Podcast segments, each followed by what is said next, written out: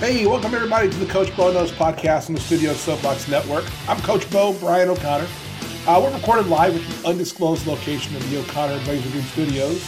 Check out all things O'Connor Advisory Group at oagks.com.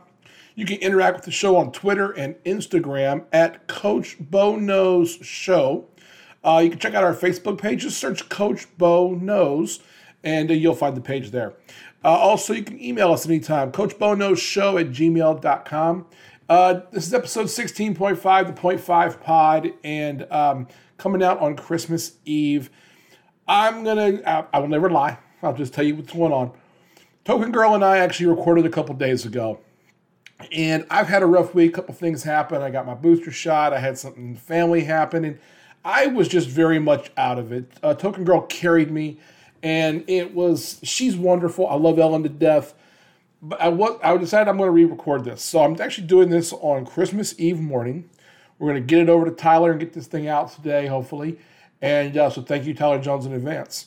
Um, but I just I didn't feel like it was good content when I played it back, so I didn't want to cheat anybody, especially on Christmas Eve. And then I didn't want to ask Token Girl to come in and work and do and record on on Christmas Eve when she can be with her family and friends, people she loves on Christmas Eve. So uh, we're going to give Token Girl Ellen the uh, week off. She'll be back next week on the point five. And uh, Merry Christmas to you, Ellen. Love you to death. Thank you so much. And uh, we'll just move on from there. A uh, couple of quick things. I'm going to try to keep this sort of quick. I'm only going to do two or three subjects today, I think. Um, people were asking, so I'm going to go ahead and put this out there. We're going to review our fantasy football, Coach Bo Knows podcast, fantasy football, the last week of the regular season last week. Ended with the Tuesday games. And well, folks, the losing streak continued. Coach Bo here lost four in a row. I haven't won since before Thanksgiving. And because of that, I'm out. Big head, big head up, uh, big cheers to my boy Brandon Wallace, B Dog, who ended up claiming the fourth seed. So our four seeds into the playoffs. Our guy Paul Hayward's going to be the number one seed at 10 and 5. We then had four teams tied at 10 and 9 and 6. Um, Mike McHugh, Uncle Rico, and Brandon Wallace get the three, two, three, four seeds. If you if you listen to the Jones report, Thomas Bridges was actually finished fifth, and I feel so bad for Tom. He missed the playoffs. We did total points for the season for the tiebreaker by 1.5 points. This would be 1.48 points.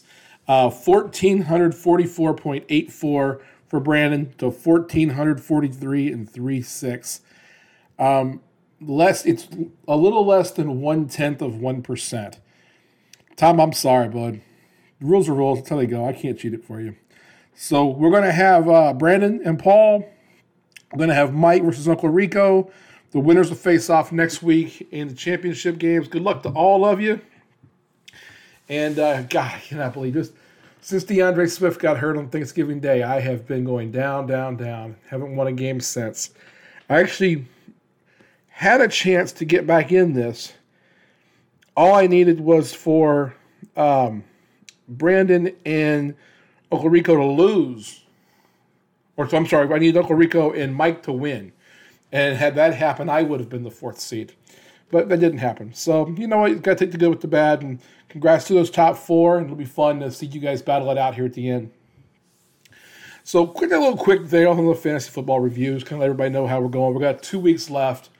And that first game's already played. We're recording this again Friday morning. So, the Thursday night game's already been played, which I want to talk about briefly. I don't know if anybody watched the 49ers and the Titans. Um, yeah, I got a question. Does anybody think Jimmy Garoppolo is a good quarterback? Because I sure as shit don't. I, I, I don't understand how anybody can think that guy's a good quarterback. He makes too many mistakes. He doesn't have a particularly good arm. I don't think he makes good decisions with the ball. I, I don't see how he, first off, how he even got that job.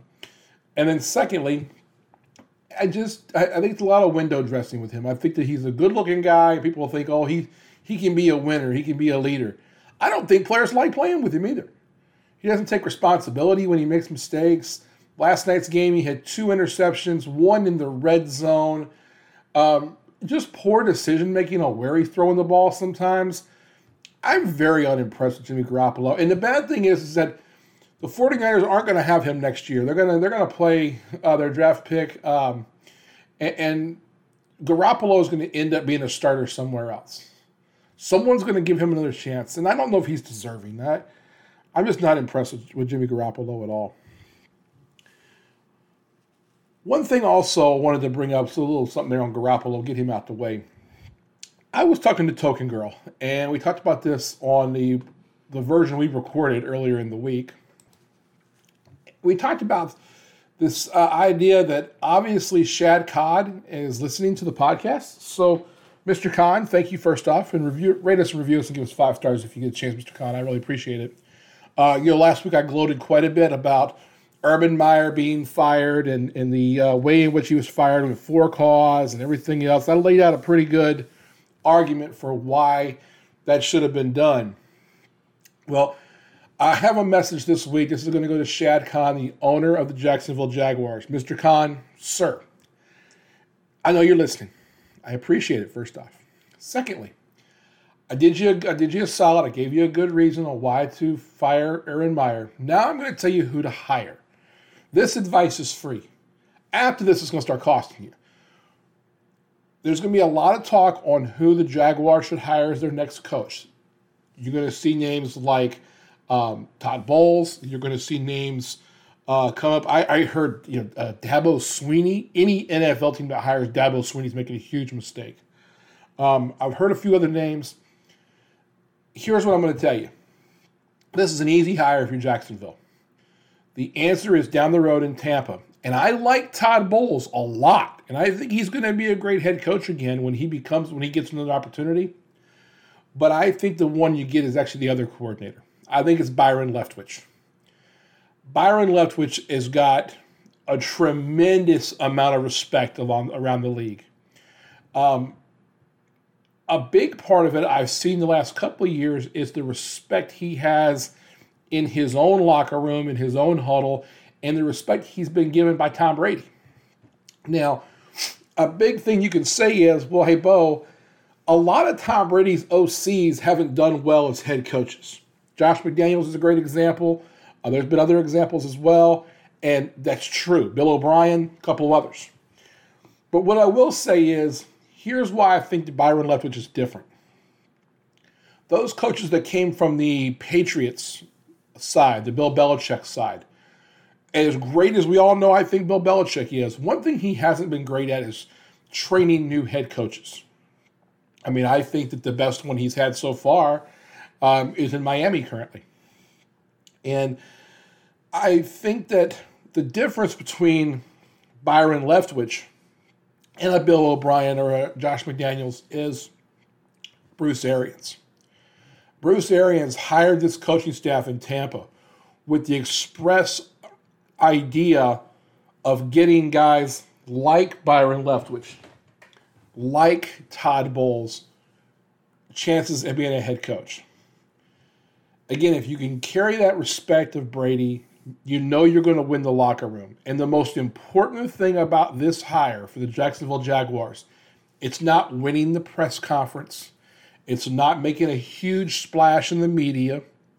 It's about winning that locker room. That's the number one thing that Shad Khan has got to be thinking about winning that locker room. There's nobody in the league right now that a young locker room like that team could get in Jacksonville that wouldn't carry the respect that Byron Leftwich. Byron Leftwich is one of the three or four best players in the history of that franchise. He's one of the most respected people across the board. He earns the respect of the room the moment he walks in. So, again, Mr. Khan, if you're listening, I hope you are. I hope you do re- review and rate us. Give us five stars. Byron Leftwich has got to be your guy. Go get him, make it happen. Good luck to you. He's also a guy you know can train your young quarterback.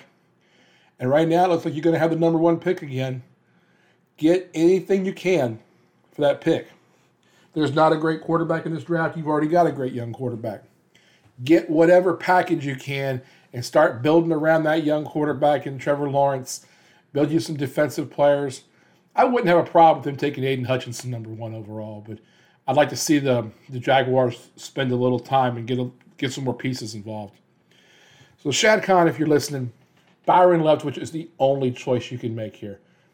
Win the locker room. That has to be the most important thing. So from one Khan to another, and we're going to go from Shad Khan to his son Tony Khan. So Tony, now I'm going to talk a little bit about AEW wrestling, and some of you are going to be like, "Oh God, here he goes about wrestling," and some of you are going to be like, "Oh shit, what's he got to say about wrestling?" Um, Wednesday night AEW Tony Khan's thing. He uh, he had the holiday bash and uh, topped off with the big trios match. We call them six man tag team matches when I was young.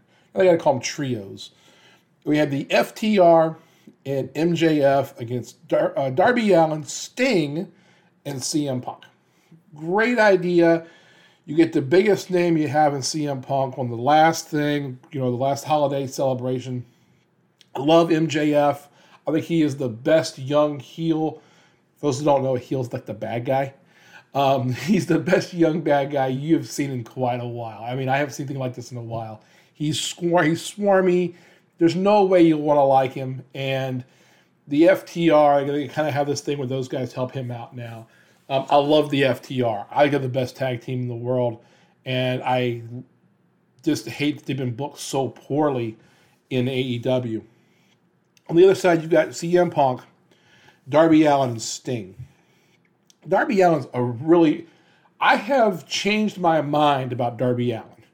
In the beginning, I was like, "Who is this little bitty guy with the face paint and the, you know, doing some of the weird stuff he does?" He's a little alt. I don't know how I explain that. I'm not really great at that, but it wasn't for me.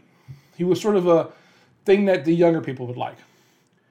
But he's won me over. He's won me over because I think his work in the ring is pretty good.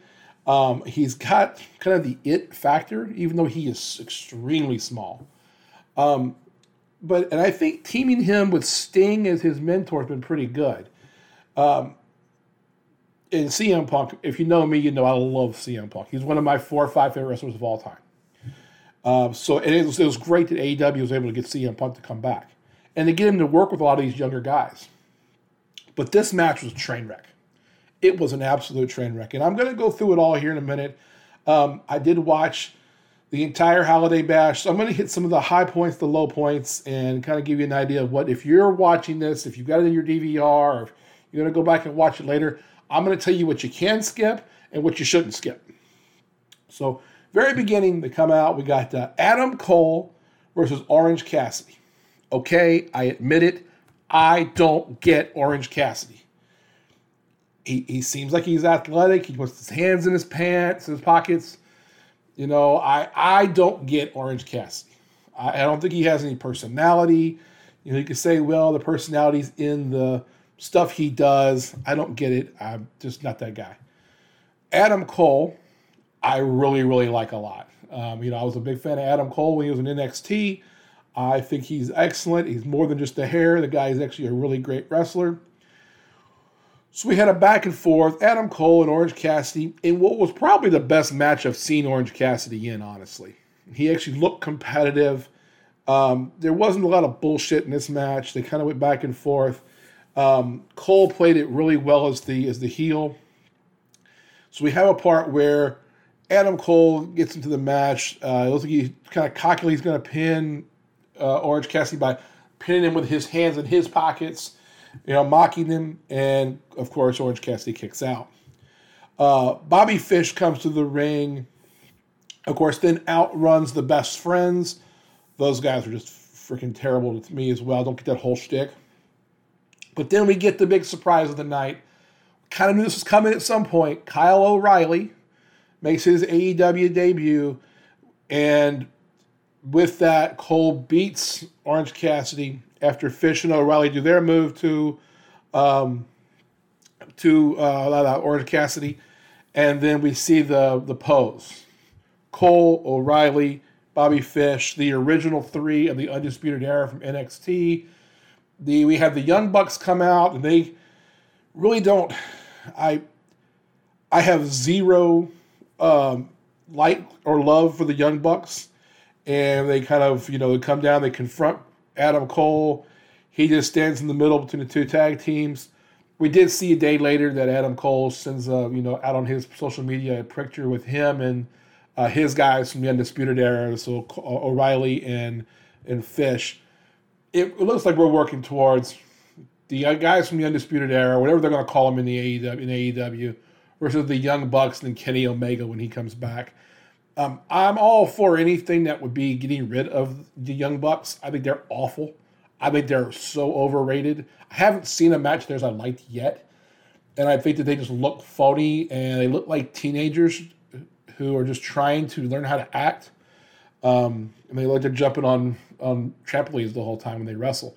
Uh, so again, I, I really like all three of the guys, uh, O'Reilly, Fish, and Cole.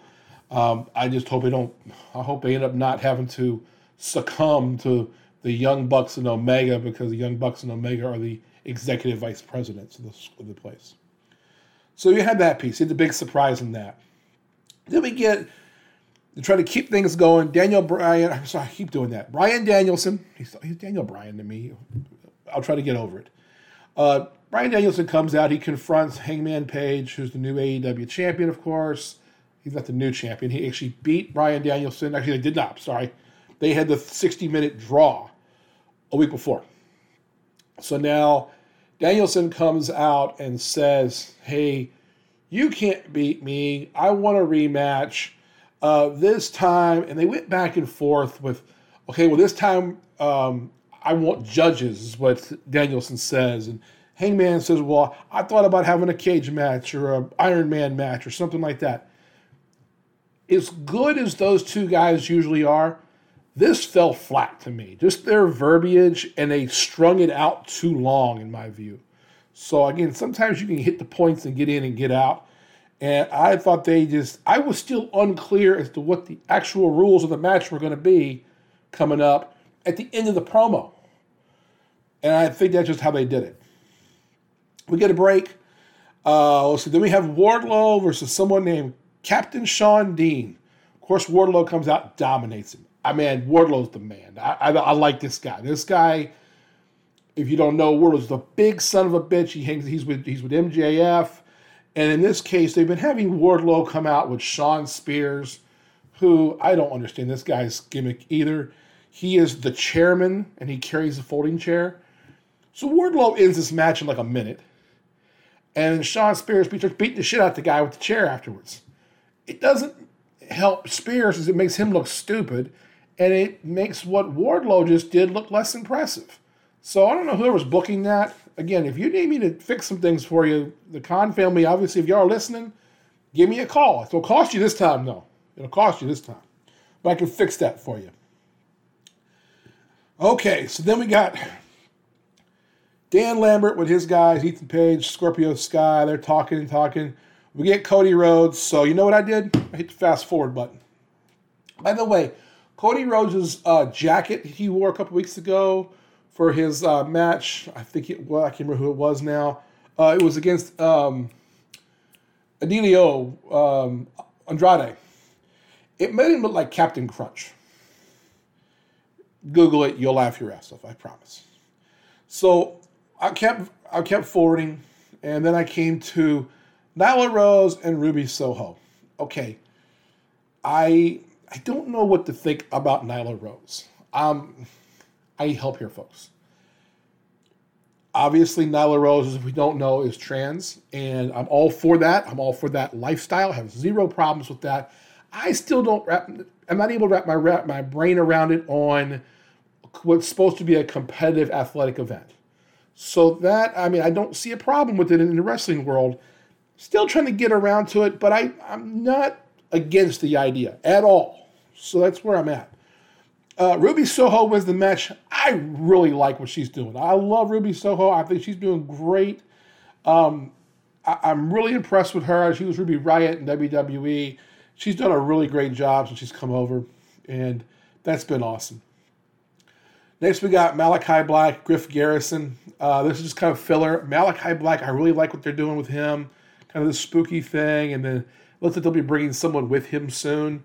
Uh, he has a match with Griff Garrison. Of course, Brian Pillman Jr. gets involved at the end after Black wins the match. And then we get uh, Matt Hardy. As soon as I see Matt Hardy after the match, this was actually a backstage segment. I just hit fast forward again because I have zero time for that shit. Um, I have just I just find him un- unwatchable at this point. So I just I kept fast forwarding. Then we get to the last match, the FTR, uh, Cash and um, uh, oh, the FTR guys. I can't think of names right now. Cash Wheeler, Dax Harwood, uh, along with MJF versus CM Punk, Sting, Darby Allin. Okay, this could have been really good, and I really liked the way it started. It started out really well with uh, stained into face paint with like the CM Punk kind of logo with the arms crossed and the X's on his hands, and that was Sting's face paint. Then Sting had, or Punk had face paint like Surfer Sting from WCW back in the day, but that was a nice touch. Um, they come out, they have the match. I, I thought the match was a dud, and I tell you why. Sting shouldn't wrestle anymore. Sting is 62 years old. I I was never a big fan of his. Now I don't mean I, guys uber talented. I've never been a personal fan of Stings, uh, just because I like heels and I just don't really care for Surfer Sting or any of those other Stings. He was never my cup of tea. Um, but no doubt how great he was. But he's 62 years old. He should not be wrestling at all. And he looked bad, and it dragged the whole match down. I thought CM Punk had a really poor match, honestly. I thought that was the worst CM Punk's looked in a while. Uh, they did a pro set where Sting chased, or I'm sorry, Punk chased um, MJF through the crowd, and it, it, just wasn't. It wasn't good. It wasn't good at all. Uh, it looked like it was at the end. Uh, it looked like finally uh, Punk was going to get a hold of MJF. Uh, it looked like he's going to get him with the GTS. Instead, Dax Harwood comes in, he pushes MJF out of the ring. Of course, they make everyone happy. They have all three of the guys, Darby Allin, Sting, and CM Punk, get their finishers on Dax Harwood, and that's the end of the match. The crowd goes crazy. Kind of a good popcorn match in the in the night. This was okay. It wasn't great. Um, I just again I thought a lot of it was that Sting shouldn't be wrestling. I think that his role with Darby Allin's really good. But that piece, I thought he doesn't add anything to an actual match. And I thought it brought the whole match down. So uh, there's your little AEW report if you're watching AEW this week. They're also going to have a Saturday night show on uh, Christmas night. Uh, I haven't seen anything about it yet. I'm not going to. I don't know if I'll watch it or not. We'll see. Uh, I'm not too uh, not. It's not that important to me. So little something there. Again, Con me if you want me to fix that for you, I can fix that for you too. That one's going to cost you some money though. So again, if you're listening, hey, give me a buzz. You can catch me at Coach Bo Knows Show at gmail.com. Leave me your cell phone number, Tony or Shad, and I'll give you a call. Um, I want to talk a little bit briefly. This will be the last thing we get into before uh, the end here, and that's all the COVID nineteen stuff, and it's just it's just reaping wreaking havoc through uh, all of sports right now. We've seen delays. We're seeing how the NHL taking advantage of their couple of days off they usually have around Christmas anyway, and they are they took a couple of extra days beforehand so the teams could get right. Um, those sort of things. They've had they've had a lot of issues. The NBA's had to reschedule a couple of games. They're having to move some things around. They've got all sorts of players in protocol. And then the NFL has just become ridiculous. Now, I did read earlier in the week, I was curious, didn't know the answer to this, so I looked it up, but it was, you know, in the off season, we heard about how um, if teams could, if games were going to be rescheduled or there wasn't enough players or something going on with protocol, teams could possibly forfeit. And we hadn't seen that yet. And I was like, well, what's up with that? They haven't done that yet. Um, I did read on an article on ESPN.com this week that that was more to do with if a game couldn't be, um, if a game could not be rescheduled, and the spread of the virus in that locker room was because a player uh, was not vaccinated, that a team could forfeit. I do suspect we're going to see more games getting moved around. There's some talk about the Chiefs game getting moved this weekend. We haven't heard anything yet. Um, but it's now Friday. If they don't move it today, I don't think it'll get moved. But uh, you never know. I mean, there's some things that could happen here. Um, I'm curious to see what's going to happen, but we've got a lot of teams, and I know we mentioned uh, last week the idea of some of these teams should go into lockdown. They should absolutely go into their own personal bubble. Uh, why wouldn't you at this point? I mean, go into a bubble and keep everybody healthy. You got three weeks left in the regular season, and then you have the playoffs. So you're really looking at about a month and a half. You know, what's wrong with just getting a hotel? You know, these, these NFL teams can afford the nicest places. You know, if you're the Kansas City Chiefs, you go to the you go to the um, the Intercontinental and you rent the whole place out. Um, I think after Christmas we may see that with a couple of places. And I know the Players Association is going to give them some shit about it, and someone's not going to like it. But man, this is you too close to the end. And what can happen is, you know, a couple of players miss a game because of COVID, and all of a sudden you might miss the playoffs. And you don't believe me? Ask the Cleveland Browns right now. You know, they don't have Monday, or uh, when they played Monday, they don't have Baker Mayfield and a couple of others, and then bam, all of a sudden they are uh, behind the eight ball. So I, I think we're going to see some COVID protocols change a little bit. I mean, I know that now they can test out a little bit easier if they've been vaccinated, if especially if they've got their booster. Um, I got my booster this past week. It did kind of mess me up for about a day and a half. So if you're getting it, I know I had a headache and I got a little nauseous. So not, I was a lot nauseous for about a day and a half, but uh, uh, feeling better today as I'm doing this. But uh, man, it doesn't take but a few minutes. Get it done. You're, yeah, you might have some symptoms for a couple days, but it's better than getting COVID. So um, I'm interested to see what's going to happen. I, am interested to seeing what team is going to miss a playoff game, is going to miss the playoffs because they had a COVID outbreak, or maybe it's the opportunity. So I, I find that interesting. Uh, next week on uh, Monday's pod, we're going to talk a little bit about the playoff race. We'll have finished up uh, the week, except for Monday night's game, uh, the Saints and the Dolphins. I'm not too worried about that effect on that with the playoffs. So uh, we'll record something Sunday night with the kind of results from the weekend, and we'll be a week closer to the playoffs and have a little clearer view. I will tell you if you're watching games this week, or if you get a chance to watch some of the games, there's a couple of really important ones on the schedule this week. Um, first off, you've got Buffalo and New England. Uh, effectively, this is the division. If Buffalo can win this game, then they get back into first place in a tie with the Patriots, and then you have a split uh, on who won what game. But if the Patriots win, they'll be two games ahead with the tiebreaker. That's not going to help Buffalo at all. Buffalo's then playing for a, for a uh, wild card spot. Um, so Patriots, it's a big game for the Patriots. They can get uh, they can put down Buffalo for good. Buffalo needs the game to get back in the race. Again, makes it effectively a tie, and then you go to the next tiebreaker from there. The other games look at this weekend.